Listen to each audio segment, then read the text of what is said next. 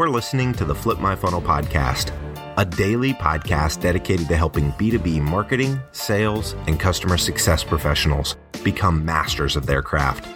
It's Friday, so this is our hashtag One Hero episode. In these episodes, we highlight and celebrate a blog post and contributor from our community and discuss topics surrounding sales, marketing, and customer success. Here we go. Welcome to the Flip My Funnel podcast. Sangram here again, another episode. And this time, I don't think the timing could have been perfect around this. So I uh, you, this this this podcast was set up like three months ago for us to do. So so I'm interviewing Jen Grant, who's the CMO of Looker. She has been with Box, Oracle, Google, incredible, incredible pedigree, and and knows really what it takes to be a CMO. So I, I feel like we're going to jump into a ton of great topics. But the big news today is that literally TechCrunch just hit with this article that Looker just raised 103 million dollars as part of their Series E with a 1.6 billion dollar valuation. So wow, what a what a great timing for the yeah. podcast. yeah, Jen, we didn't plan this at all, but it's exciting. It's super exciting. It happened yesterday. Yeah, so thrilled. yeah, that I mean, you definitely have a lot going on right as you speak. But as I know with fundraising and stuff like that, it's you know obviously it is planned and ahead and everybody internally most people know on the executive team. So when the news really hit they all have probably gone from the high to like you know low to and all that stuff right we go from the paperwork and the and is it going to happen and are we going to close and we have to do all of the you know the work to prove that we're doing all the right things so the investors feel confident and then of course it takes forever to finalize all the paperwork and then all yeah. of a sudden it's boom you know we were really happy about the techcrunch article that that was that was a big win and, and we all love techcrunch but it yeah. Drives a lot of traffic to our website which of course i care a lot about yeah no i mean we all do and, and that is and, and as a chef right before you know about to interview i was just looking at your culture video and i thought mm-hmm. that's where we might start first because we all know how important culture is for the growth of any company. It's really the people, and then you know technology and everything is there, but really the people who build that. So that's important. And in that video, you and your co-founder, CEO, everybody kind of shared that. Could you share something about the culture at Looker versus the culture at Google, Oracle, Box? I feel like oh my goodness like you have been at probably the best companies in the world so is there a difference and if so what is it yeah, there's definitely a difference. And it's also, you know, the different times of the company's life cycle that I was there. So Oracle, I was there, and I will say that the interesting thing about Oracle is that I was out of the Denver office, and Oracle is is well known for an aggressive sales culture. Yeah. But the Denver office was super family oriented. We had a number of leaders there that were just really good people and were very, you know, there, I learned a lot. I was a lot of my training and you know how to be a consultant, how to work with customers came from there. And to me, what I learned from Oracle is that it goes to show you how much the managers are affecting the culture. So you might say, you know, Oracle, we have aggressive sales reps and, you know, their their leadership is very much like sell, sell, sell. But if, you know, if you're in an office and you have a manager that has a different way of looking at life, you're going to have a different experience. And then if you move to Google, Google was it was right after the IPO, so it was this wonderful, crazy like they were. I think my first year at Google was 2004, and they launched like 20 plus different products. So it was like calendar, Talk, this, that, you know, and they bought Blogger, and you know they had all of these different apps that they were buying. And so it was sort of it was a wonderful example of how you know this was I think there was maybe 1,500 people in the US at Google at the time. So, like, that's yeah. big. Wow. And they still had that innovative feeling of like, we've mm. got these ideas, we're going to throw them out there. You know, marketing was a little bit, okay, we just launched a thing. Let's explain why someone will care. You know, we're sort of running behind the innovation of like, throw it out there and see if it gets taken up. But a wonderful example of holding on to culture as you get that big because it is hard. And then Box and Looker are actually very similar. And, and what's interesting that you ask about this is that I did the same thing at Box that I did at Looker is we had a, a wonderful culture at Box. And there came a point in time where I said to Aaron Levie, the CEO, yeah. we need to actually write it down. We need to capture it because if we don't, you know, you're going to hire a bunch of executives, you're going to be a thousand person company, and nobody will be able to say what it is. Like, what is truly the culture? And so I led this project along with Aaron to sort of come up with really fanciful, like fun things that felt very much like Box. One of my favorite was get shit done. my favorite. So, yeah. and, and it was in the culture. It was this person is so GSD. They are so GSD. We need to hire them. You know, so we had this wonderful like way and language around the culture. And the same thing happened at Looker. Now, Looker's culture is very different because we're in Santa Cruz. So while Box is in the center of the valley and it's go, go, go, and you know, Aaron would be at the office at midnight and you know, you, you might get you might get a slack at the middle of the night saying, Have you thought about the brand campaign? You know, and you would try to pretend like you were asleep, like, no, no, no. We'll talk tomorrow.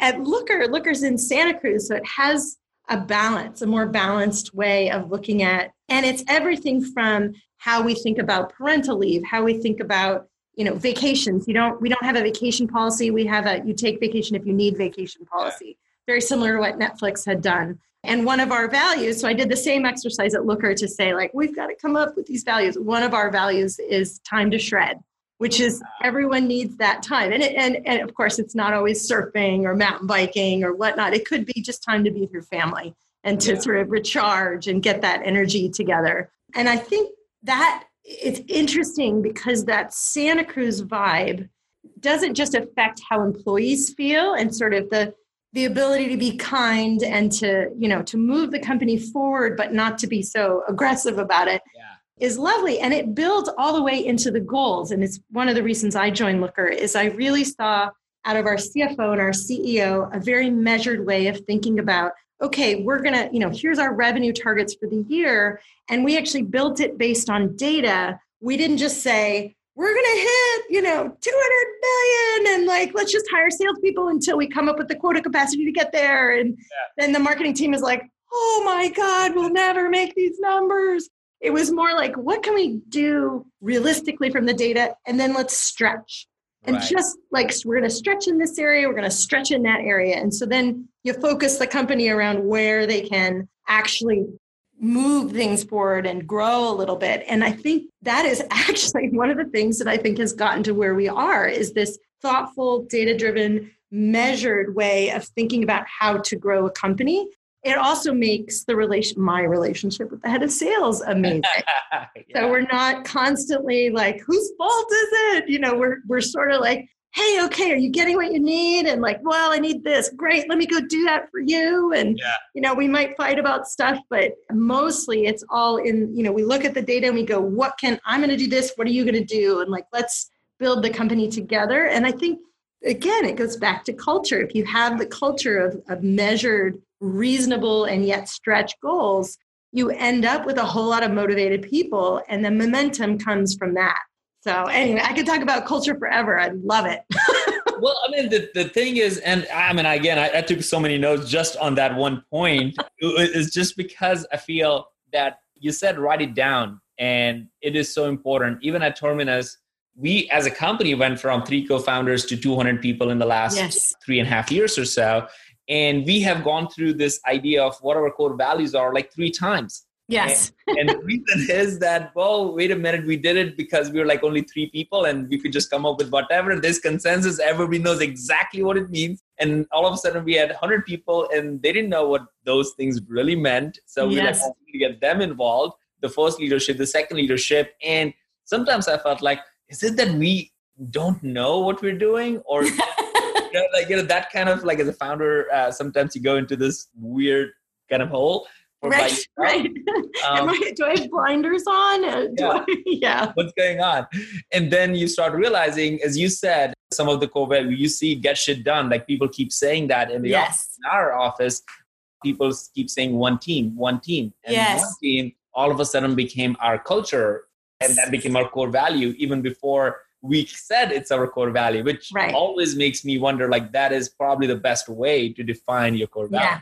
Yeah, and you know, in both Box and in Looker's case, it was. And Looker, we are actually a bigger company. I think we're about uh, we're about 650 people now, and I think we maybe were 250 people, something like that. Hmm. And we brought the entire company in the office, and every I tell you, everyone, especially the facilities people, were like, "There's no way you can do this." Said, "Yes, we can." The whole company in the office. We had breakout groups. I do I do a little presentation where I show some of the cool values that are out there. So Atlassian has some really cool values where they talk about well, don't mess with the customer. Um, they have some, you know, and they're playful and fun. And then I point out, you know, do you remember Enron? Well, one of its core values was integrity. Yes. And everyone's like, ha ha ha. Okay, yeah, so that's not real. So we want things that are real. And then we broke off into groups and and then we come back and each of the groups would present sort of their top three to five things they came up with.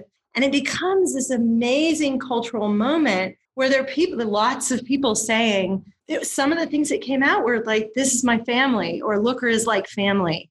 And then some of the funny things, like what happens at Looker stays at Looker. And we're like, yeah, not that, not that, not that, but getcha, not that. Yeah. I love that. I love that. I, I I cannot even share some of the core values came out of our team meeting. They're like, what? But that's exactly not what we should be doing. I'm so glad we are talking about this right now. Exactly. yeah. Uh, yeah. So, so let's transition to. I love to hear fun fact about yourself, and then we're going to yeah. transition into CMO's top priorities. But let's start with fun fact. So here's my fun fact, and it actually it's a little it goes a little bit back to Looker's values. So we're growing so fast that I'd say about a year ago I I lost my desk in that we had so many people coming in and i was like oh my gosh the most important thing to me as a leader is that when someone's first day happens yeah. that they have a desk that like we want you here. Here's your desk. Here's your yeah. computer. Like you're here and we wanted you here. We didn't just like wait did you show up? What where'd you come from? And so we got to a point where we looked around and we're like oh my gosh we have three new people and we only have two free desks. And i was like all right i'm out. Like yeah. no problem. Like I'm I'm giving my desk up, and uh, just what was it? Uh, two or three weeks ago, we finally so we're on a, a building and we're we're in the fourth floor and the third floor. We finally opened the second floor, and so I finally have a desk again. I have a desk now. like, oh, look at my desk! I'm so proud of it. Yeah, that is so funny. So I actually gave up on the idea of desk. yes. because we moved a few times and then i'm like i'm either traveling or i'm in meetings and exactly my at my desk ever. So I I gave up on the whole yeah. idea of desk and at like who has a desk phone now anymore, right? Like exactly, so, it's not. So I'm like, what do I need a desk for? So I would just go around the office, and sometimes I would just take my laptop if just I, I don't sit have down next to someone. Yeah, it's good. So I gave up on that idea a long time ago. Yeah. yeah, it's been a fun journey. I invested in a really nice backpack. That was my my way of dealing with it. that helps. All right, so let's talk about top priorities for CMO. And uh, before the podcast listeners think that all we're doing is like, you know, uh, on a martini glass and drinking. Now, we're actually yeah. Uh, uh, beyond culture is, is what are your top priorities? I mean, you have gone from, again, all these amazing companies where you have probably seen almost every type of like, well, marketing do that, marketing do this. And I've always wondered, like, do you set your own priorities as a CMO, or do you your CEO and the board sets your priorities, and how what's the balance there? And with that, with that context, what are your top priorities? Yeah, so it's definitely in. I'd say it's working with the CEO, but but it is you know he expects me to come up with the big ideas and a big plan. So for sure, it's you know I'm deeply involved in coming up with something great hopefully. I'd say my number one top priority is and you know we're so big now. My team is about 55 people. And you know two years ago three years ago we were sort of 20 people and we were all real close and we knew what everybody was doing. And there you know there was a little bit of coordination but not a lot because we were all just sort of running. Yeah. And we're now at the point where getting my team aligned around okay what are we what is everyone doing and how does it ladder up to the top marketing goals becomes way more important because then people feel invested in maybe I'm just running an email campaign or I'm working on optimization of the homepage, but I understand how that ladders into these bigger goals that are kind of inspiring and, you know, change the world kind of thing. So I think that's one of the big things I'm focused on right now is kind of getting everyone aligned.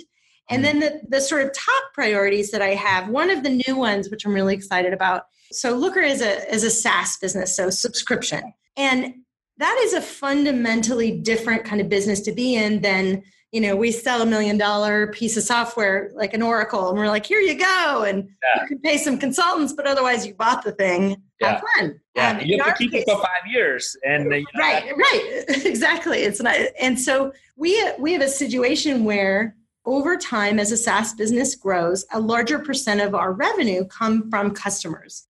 And so in the early stages like you know i joined looker about three and a half years ago it's all about net new business. Nobody knows who we are. We've got outbound, we've got, you know, pay per click. We've got all the things going on because we've got to make noise. And then over time, you know, now we're at a situation where our upsell and renewals are, are larger than our net new business. And so when I stepped back a couple months ago to say, like, you know, where are we now? What's our next step for Looker that we really need to invest in? It became very clear that we had this huge opportunity to create a spectacular customer experience. And then that would actually be a cheaper way to do branding.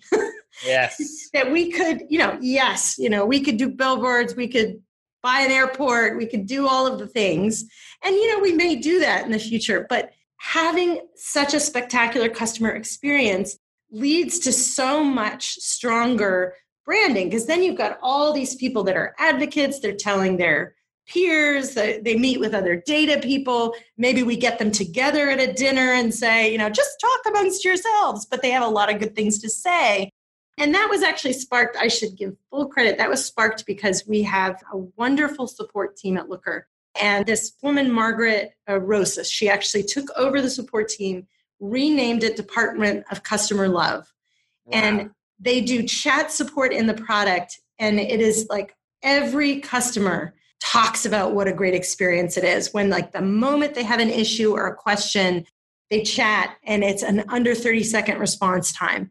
And like that emotional moment of like oh my god looker has my back they are yeah. here for me and and when you think about a b2b company these are humans that we're working with that we're helping and they've got bosses and they've got people that they're serving and they've got maybe even people in their company who are like i can't get my report i can't get my data everything's broken and so if we can like make it absolutely clear that we are there for you yeah. it's hugely impactful on the brand and then they start tweeting and you know we get them to try to you know we get them to speak at a meetup or you know whatever we can get them to do so that's a big big initiative sparked from this wonderful support experience that we've been doing and so we're putting a lot of energy in that. We're mapping the customer journey. We're thinking about the emotions people go through as they deploy and they have the product for you know a year plus and all that. So we've got, we've got a lot of stuff we're working on this year on that. So I'm excited about that. And then I think one of the other things that's very relevant to you is I think in this last year I have a, an excellent field organization and we had a really funny conversation because the woman who runs it, Carrie Goodrich, said I don't want to be field marketing because everyone just thinks, especially sales reps, just think, oh, you're going to run some events for me. like, she's like, that is not what we're going to do. We are strategic. And so she renamed her team to territory development managers yeah. so that we could get the sales team to realize that this is your person who's thinking about the territory. And it's not just events, although I'm sure we will do them, but it's how do we build this region of the country to benefit you, Mr. Sales, Mr. or Mrs. Sales Rep. And and I think that's been a, a nice shift. And this last year, there's been some, you know, we've been testing account-based marketing. We've been right. we've tried a bunch of things. We have a good sense. And in 2019, that for us is the year of operationalizing it. Like it's got to be something that, you know, we've shown the sales rep through various sort of smaller manual kind of initiatives.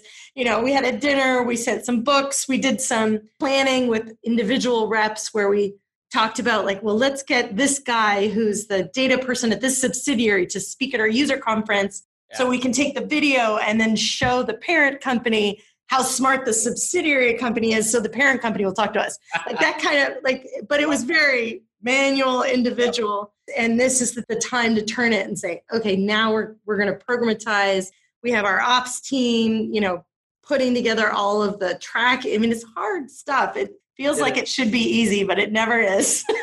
no, it's never. really blow that up. That's it's, that's our this year. that I love that, and I think you know, of course, you know, any, anybody who talks about ABM, you know, I like you know that's my best friend, like to begin with, right? But I wonder, do you feel that folks on the field marketing team, which is now your ter- territory development managing managers, they were already doing ABM of sorts? Yes. Even before yeah. we called this thing ABM. Like I'm, That's I'm true. I always like, you know, I, you know, a lot of people say, well, now you guys, you know, came up with ABM or whatnot. I'm like, no, ABM was actually being done in many different ways in different organizations, either manually as you were kind of yeah. walking through, or through some technology of sorts and a combination of it. But when you go up scale, or you, when you go uh, to enterprise, and that's where you want to be, and if that's where you want to really penetrate into, I think I don't know if you have a choice, but yeah, I agree. Very focused and targeted. Yes, I totally agree. I mean, years ago, a friend of mine that I worked with told me the story about how he was the product marketing working with the sales team and he did all this research on one person and he mm. found out that he was some type of sports fan and you know that was really a big fan he ended up finding i don't know if it was a baseball signed by the thing you know some sort of magical item that he then gave to the sales rep and was like bring this to him and it of course was like oh my god that's yeah. you know something i've always wanted you know and, and that was years ago before anyone was talking about. it still works still yeah. works. As, as long as you're all humans it still works exactly i will say it's funny because i i often talk about this analogy i'd say maybe five years ago growth hacking was the fad like growth hacking growth and that one actually irritated me because that was this sort of oh marketers have never used data before and it was like, yeah, this is what we do. This is like literally what we do. And it's great that everyone's recognizing it, that this is important. But we don't necessarily need to say, like, oh, it's a new thing that, gosh, if only we, ha-, you know, and then you get the CEOs who are like, can we have some growth hacking tomorrow? And you're like, that's the worst, right? That's absolutely the worst when your CEO or a board member says, "Hey, you should do that," and you should like, do that thing, and you're like, "Oh, oh, thank you, great idea." But I will say, account-based marketing. What's been useful about naming it is that it is so. It requires the sales reps to buy in and to be involved, and by making it like a thing that is like an energy is put towards this strategy it gets their attention. Yeah. and we all know that's hard because that's that's the piece that that my field team is working on is I've got to get these reps to think strategically about their accounts. Right. So that we can feed in the marketing. Yeah. and so by saying like, oh, we're this new strategy, account-based marketing, yeah. they start to think, oh, it's a thing that that like I get some of that if I right play well with our marketing team. So it, in the case of, of ABM, I think it's actually really helped us as marketers be able yeah. to push it and do what we what we really need to do less one off because right. we have the sales reps attention. Yeah, I agree, and it's funny the way the first time the reason I kind of moved on from Salesforce and started Terminus was because there was this moment where we used to generate about 3000 or so leads per dot. And there was a moment where the the sales leader said, "Hey, that was awesome," and that was our like that's how we were measured. So yeah. we hit record, right? Like some sort of record uh, for the year or the quarter or something like that. And they said, "Can you do four thousand starting next week or next?" Month? And I was like, you know, I, I, literally just sat back and said, like, do we feel like we have this unlimited universe of people just kind of coming in from different planets, and you know, we can. I, don't think that's possible. Or right at some point, yeah. there aren't any more people. yeah, like you know, we were really pushing people to do some uh, unreal, unnatural things. Yes, at that moment, right? And what dawned on me, Jen, at that time was that we gave the sales team lead. Yeah. And they actually focused on accounts. Oh, yes. That's why they're called account executives. you know, you really like you, you start putting two and two together. Oh, wait a minute. That's why they never looked at my leads because they were my lead. They were yeah. not the leads in your accounts that you care about. So, yeah. So it really became super clear to me that okay, we, we're just not u- even using the same language here. Yes. And that, you know, just a quick uh, recap. Uh, that was that was just a fun uh, realization for me being in marketing for 10 plus years is like, oh my goodness, I'm giving them something that they didn't even want or even yes. about it. Anyway, so I'm gonna this as always like two pages plus notes, right? So I'm gonna try to come up with the top two or three big ideas. There are more than that. And then I would love for Jen you to share a challenge for aspiring CMOs, aspiring leaders. You know, what can they do? Take action. Just one thing that you want to leave everybody with. So the first thing, I love this. If you have a culture, which everybody does, write it down. Like don't don't let it let there be assumptions. There are crazy things that can happen, and then before you know it will go out of hand, and nobody really knows what the culture is. That is really hard to pull it down. So if you are a growing company today, and if culture is not written down, and there's no way for people to really figure it out, I think it's really a good exercise to write it down. Chances are there are certain things that already are in your company that people know. It's just a matter of getting the right people in the room and figuring out a way to get everybody energized around what you stand for. Once you do that, I think it really can be in your messaging, the way you think, the way your website looks, the way your marketing and sales talks to your customers. Everything can change because now everybody has a common language internal. So I, I feel like I learned a lot on that point of culture. Write it down. Um, I love this idea of one of your core values uh, as a company is time to shred. And I feel like that is so real. That is so good. So it's an encouraging thing for companies to think about that. Your core value shouldn't be all about how do we get people to work harder or right. you know revenue growth right? You know be accountable for everything right? Or be have high integrity. Like you know if you have to put that in your core values you probably shouldn't hire these people to begin right, uh, right? But it's more of like you know reflecting even further like what do they what do you want your employees to feel like so that they can have a good balance and drive real productivity and ideas to move the company forward. So I love that you have time to shred. Like that was so, so thoughtful. Then the other part you, you shared about was this idea that your customer success team was creating this incredible experience for all of your customers where they literally kept saying that, wow, Looker has my back. I think that's like a tagline or that should be something yeah. like big thing. Looker has my back, right? I, I can clearly see that as something. So I think that was how do you tap into those emotional things? And the last thing, and obviously my personal favorite, is 2019 is the year of operationalizing ABM. And I think it's just not true for you. I think it's true for almost every company that's really thinking about doing it. Is like, okay, yeah. get it. It's awesome. It makes sense, but I want to do it now and I need to figure out how to do it. So yes, those are my some of the big, big thoughts. What challenge do you want to leave everybody with? I'm going to leave everyone with the challenge because I think it's marketing people don't always ask the questions of what does the customer experience once they buy the product. How do they move through? So we mapped the customer journey. And in order to do it, what we realized is I had to talk to sales engineering, professional services, customer success, and our support team because the customer was being passed from each of these teams and nobody really knew what the whole flow was. And it was such a simple exercise to do to just ask, what happens next? Do you send an email? How do they know that they're going to how do they get introduced to the next person who's going to help them? And then think about how do they feel during that whole process? Because i think at the end of the day what you find is it's very emotional. And so there are ups and downs you're like we deployed it was great. And then you worry like is my boss going to think this was the right thing?